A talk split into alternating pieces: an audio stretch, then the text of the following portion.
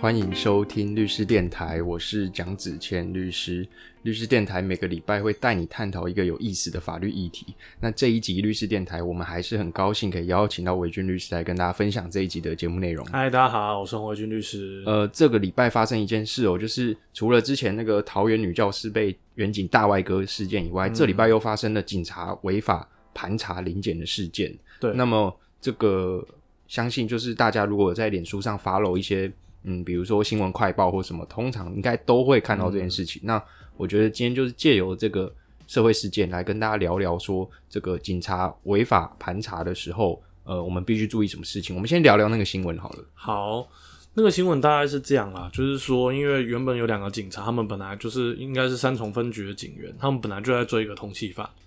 然后就他们追追追之后呢，就应该是追丢了啦，看起来应该是追丢了。那他们就觉得说，哎，巷子里面的那个就是呃，应该是姓黄的哈，姓一个黄黄姓男子哦，他们认为他就是那个通缉犯。那那个黄男当然是跟他们说不是啊，不是我啊，但他们不相信。然后所以双方就发生扭打。那据这个诶，这个当事人的哈那个儿子在这个爆料公社，就脸书的爆料公社上面讲哦，好像就是等于说，诶，反正当下他爸爸有跟警察说，哎，我有证件可以给你看。你打错人了，但警察都不理他，然后就是呃，反正有喷他的脸辣椒水啊，然后把他把打到打到很惨，打到变猪头了。对，那呃，我其实觉得我们很客观的评断这件事情，就是说，因为警察，我觉得包含之前像大外哥啦，或者是呃类似的这种执法的过程当中，因为警察他们执法，他们面对的毕竟不是普通人，就是我觉得他们面对的其实是。就是我们讲白一点，就是常常是一些就是比较有危险性的犯罪者，所以当然大家最喜欢讲嘛，对不对？用非常这个这个非非常时期还有非常手段或干嘛，对不对？那所以在比较乱世要用重点，对大家最喜欢的，对对对，这个整部刑法六法全书唯一死刑，不是啊，开玩笑的。大家最喜欢的那个 杀人者死，伤人及到底罪，汉高祖刘邦在平定天下的时候，在是咸阳城吗？对，颁布了这条法令，在中华民国复辟。反正总而言之呢，就是呃，因为状况比较紧急，所以在当下其实他们确实没有太多反应的时间。有时候啦，嗯哼，对。那其实大家如果看到美国，大家很喜欢用美国警察说哦，就是他们用枪或干嘛。可是你要想哦，就是他们用枪其实也常常会发生一些争议，因为你看，就是大外哥辣椒水这些，其实好，你就算这个这个这个黄男他被打成猪头。当然很惨啊，可是至少命还留着嘛。那美国很多是执法过程当中，就是你命就没有了。为什么命没有？因为可能警察觉得你要掏枪了。对，这只要手伸到口袋那一刹那，那个子弹就飞出去。对，警察的子弹就飞出去。我跟大家分享一下，就是我那时候就是跟我爸去美国开车自由行过，就是在美国，好酷哦。对，我们在东北角大横越，虽然只有整个美国全全图的一小部分，就是我们从。纽约，然后到 Boston，然后 Boston 就是开车到那个尼加拉瀑布，嗯，其实蛮远，它也是纽约州，但是它蛮远，就是尼加拉瀑布在水牛城那边，然后再从水牛城开到 DC，然后再从 DC 开车就沿着巴尔的摩费城，然后到回回纽约就还车，嗯，然后搭飞机回台湾，这样几天几夜？诶，我印象中大概十天左右，嗯，对，大概十天左右。对，那我要讲的是说，那时候就有学长跟我说，就是小心你在美国如果碰到警察临检的时候。你要摇下车窗，但你千万不要直接打开车门下车。学长跟我说，他打开车门下车，警察已经已经两三个警察掏出枪指着他了，对因为他们觉得我觉得要火拼的，对不对？对，因为他们觉得就是他们的生命要受到威胁。因为我觉得美国是这样，就是美国的，我觉得警察跟呃他们临检的对象或者说犯罪者之间的关系更紧张，因为他们的枪支比较相对来说多诶，所以其实警察他的生命，你要想警察的执法过程当中会造成人员伤亡，可是警察自己。其实也会烧，也会伤亡，嗯，所以我觉得在那样的背景之下，当然是这样了。那呃，好，回到我们讲的，就是说警察他的执法确实是有这样的急迫性。可是我们在这个案件当中，你就可以看得出来，如果当呃，就是这个你被临检的人已经跟你讲说，哎，我有证件可以给你看，你是不是应该要稍微停手一下？我认为这件为什么会弄成这样，是因为警察，我觉得跟大外哥那个那件有点有点类似，就是你第一时间，我觉得警察自己也。有一些情绪啊，有一些处理上的，你可以说是冲动或者怎么样，就是因为我看到新闻是说，第一时间他们就已经有一些肢体冲突，嗯，所以警察觉得你刚你拒捕，你拒捕，所以就是而且加上好像这一这一位黄姓男子好像是一个特战老兵吧，所以可能也蛮能打的，所以可能可能反而就是就是警察有点压制不住他，那后来才会演变成这么严重的状况。是，那我觉得就是今天借由这个案子，可以来跟大家聊聊，就是说本案的违法临呃，本案的临检盘查到底是不是违法的？嗯哼，有可能不是临检盘查吗？这个是我刚刚从你跟我说的这个新闻概要下去想到的问题，嗯因为你刚刚我觉得就是一步一步跟听众讲嘛，对因为其实我们在法律上去思考这个流程，它是尤其是对于刑事案件，它是有 SOP 的，对，那我们就是一步一步去探讨。嗯那跟大家分享，就是民众要知道，就是说，呃，我们在做这个搜索的前提，必须是你要先逮捕嘛。嗯那么逮捕是一条路，逮捕之后才能搜索嘛。嗯哦那不然你就是呃，应该说都是你要先逮捕，嗯然后你再决定要不要搜索。嗯哼哼那么另外一条路就是走到我们今天说的临检盘查。嗯所以你刚刚说他们在追这个通缉犯，他们有逮捕吗？我觉得这个要先讨论问题。那看起来目前是没有嘛？我我觉得要修正一下，他们不是追通缉犯，他们是埋伏在那个通缉犯用的车子旁边，嗯哼，然后这个黄姓的男子他是往那个车辆走过去，所以他们会认为说你就是他们可能从体型、年纪或干嘛，他们觉得加上现在大家都戴口罩，嗯，对不对？所以他们可能觉得你就是通缉犯，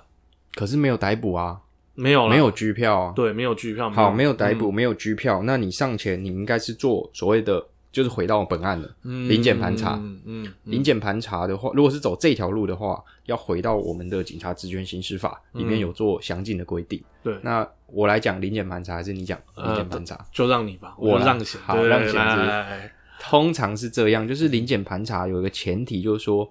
你必须在很长，比如说我们一般的那种道路临检，那是一种；嗯嗯嗯另外一种就是远警主动上前跟你说：“哎、我现在要临检盘查你，请你给我你的报你的身份证字号，或者把你的这个身份证明文件拿出来。嗯那记不记得之前我们的客委会主委李永德在车站穿了那个蓝白拖还是什么怎么样的、嗯短裤蓝白拖，然后就被远警上前盘查这件事情？嗯，其实昨天有记者去访问我了，就是我之后再把它贴到我的那个粉丝专业。哦，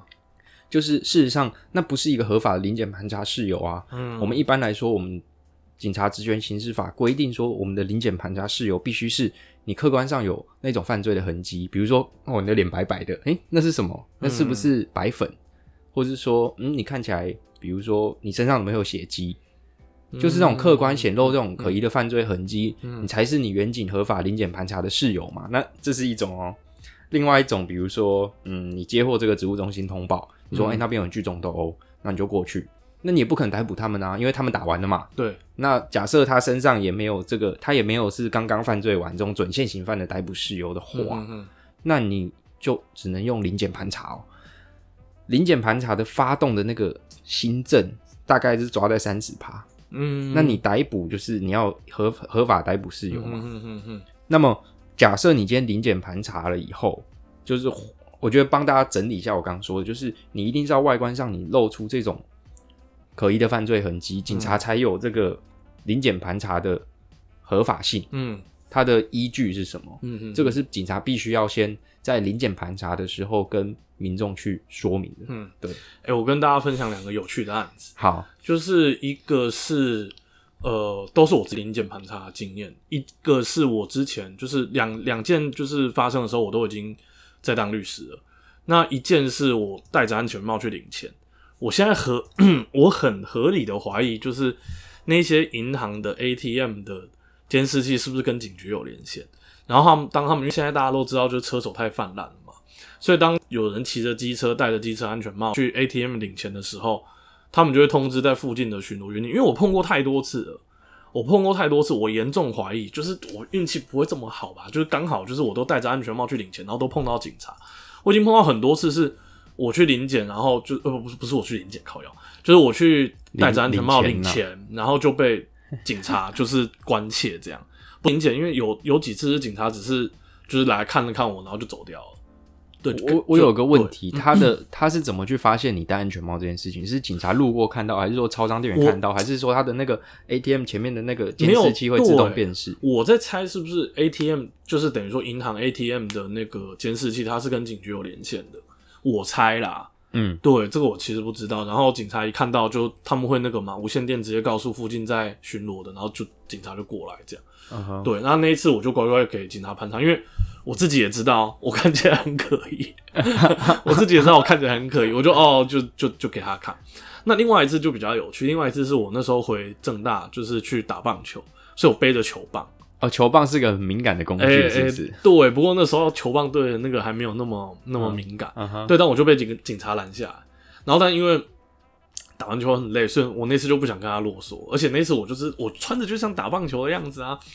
所以我就直接把律师证亮出来，我就跟他说，哦，就是诶、看这个够吗？然后警察，哦哦哦，好，那没事，穿就穿哦，你拿律师证哦，我直接拿律师证出来闪闪发光的律律师证，对啊，我就是直接不没有想要跟跟他单刀继续直入就对。对啊，我以为打棒球。警警察想象的棒球队是挂着金项链，然后穿着黑色紧身 T 恤，然后手臂上刺也没有到那刺么刺青的那种个啦，棒球队吗？也没有啦，没有是不是嗯我觉得那个是很有趣的合法零检盘查事由。嗯，其实你说合法也不一定啊，其实是啦，你觉得这样就合法吗？你看你穿带着球棒就就要临检盘查你吗？嗯这真的是合法吗？嗯嗯嗯，其实都有可可议的空间。对啊，嗯。那么假设民众认为是违法的临检盘查，这个时候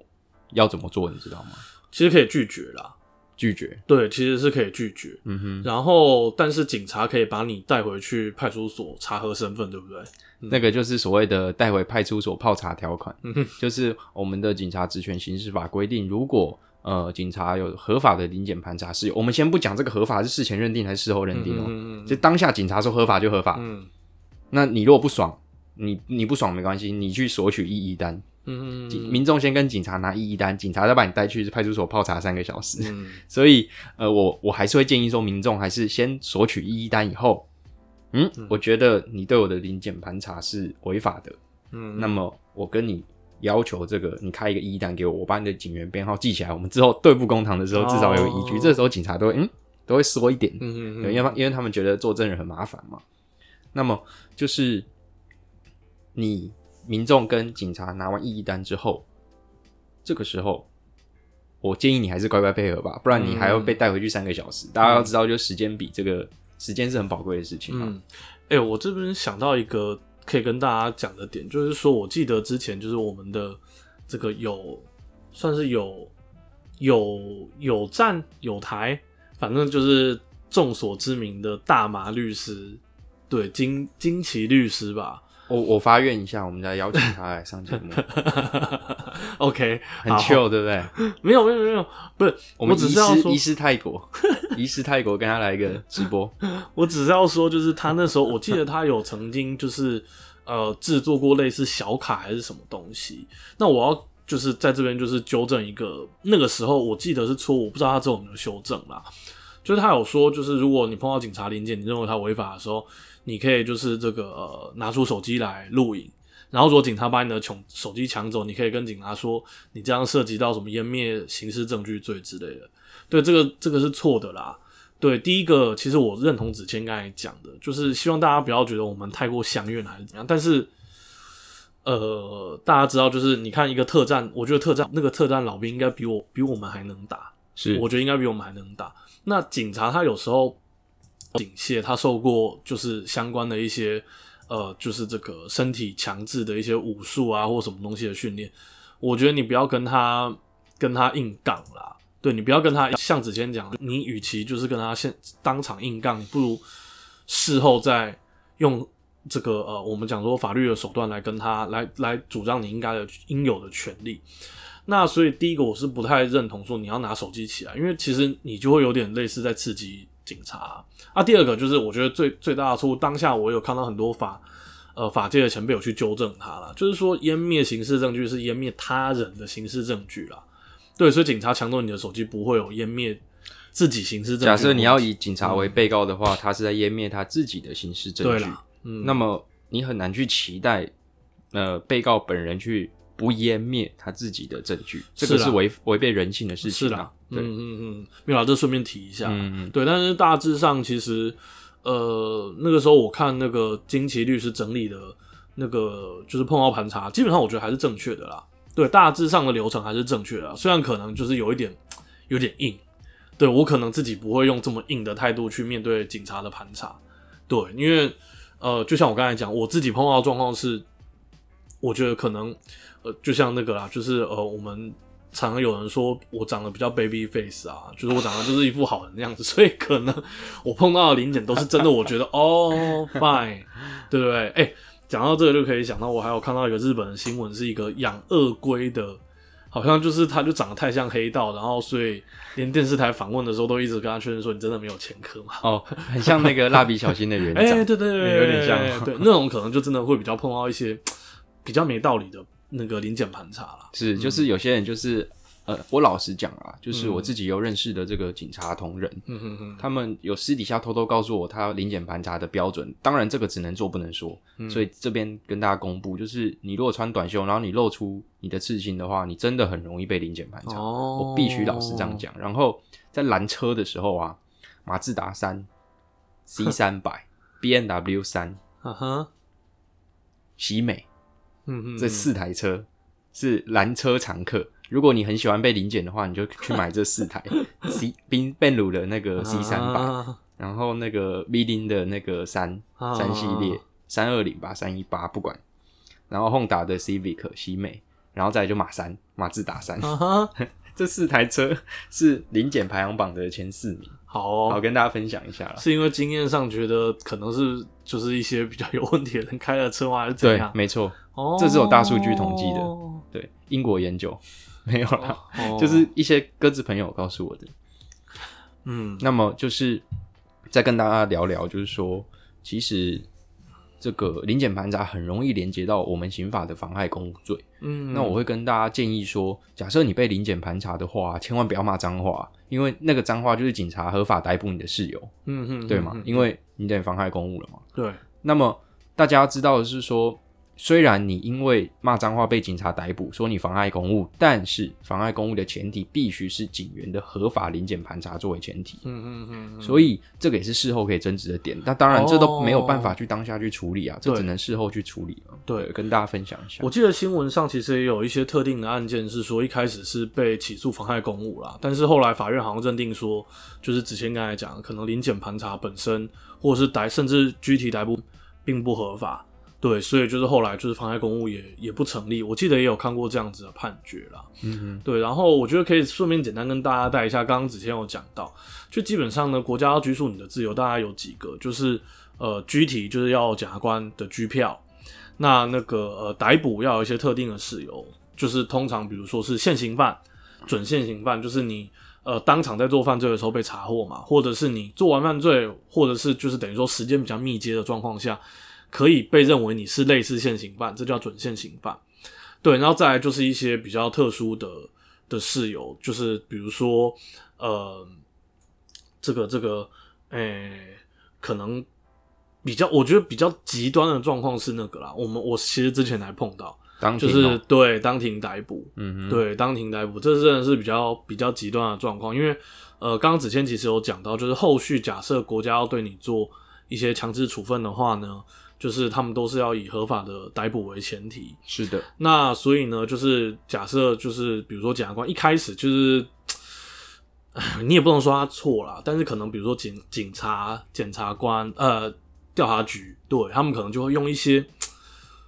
我觉得有点灰色，有点游走在合法违法边缘的方式。你也不能说明确违法，但是可能游走在边缘的方式，就是叫任意同行。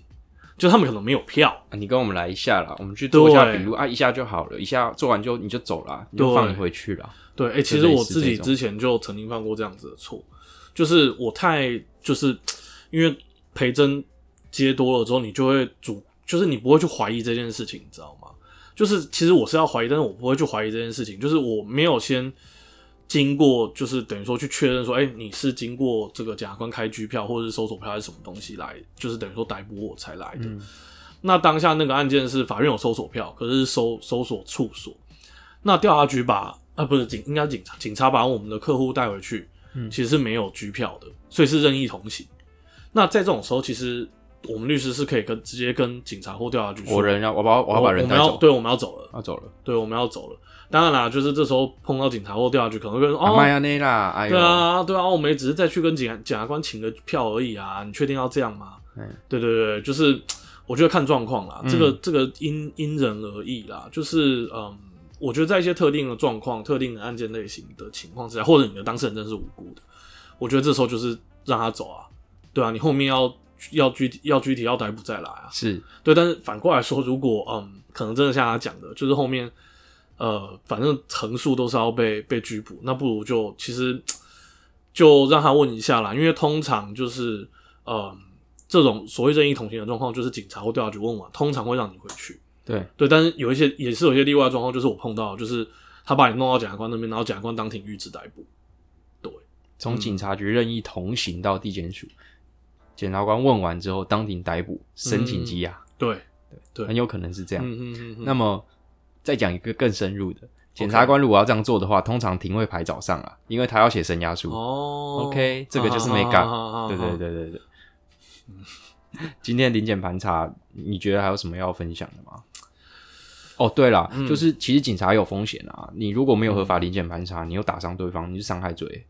其实是啦，我觉得呃，其实也蛮难做的。对，我觉得其实警察我们讲说是人民保姆啦。那呃，老实讲，就是那个时候郑捷案发生的时候，那时候郑捷案发生的时候，你在你在哪里啊？郑捷那个时候是几年啊？哎、郑捷发生几年啊？一四年的时候吗？是一四，好像是哦。对，六所以你前十九岁，太大声了，透露出年纪了。OK 我都说我快三十岁了。哦，嗯，好，但你现在公开了，没关系，小鲜肉嘛。OK 不 OK，是不是，正解要一四年的事情吧？对，我觉得是这样，就是说，其实呃，我觉得法，我们跟听众说明一下，法律上我们讲“警察国家”四个字，其实通常是贬义的，对？我们通常是说，哎、法治国家是一个好的事情，但是警察国家可能不是，嗯哼，对，因为可能我们会认为说，警察这这个就是他们还是有点类似说，呃，不是一个完全公，也不能说不公正，但是就是有一些滥权可能性的执法人员啦是。可是同时，就是我自己也会觉得说，毕竟很多社会安全的第一时间，你就是要警察维护。比如说之前那个铁路警警察李承翰，他还是很英勇的挡下，就是虽然最后就是他不幸牺牲，但是他还是很英勇的挡下了这个、呃、可能可能的的更大的危害嘛，对不对？嗯因为当下那个呃有精神状况的被告是持刀的，那甚至在于说，就是最近前一阵子才发生了那个呃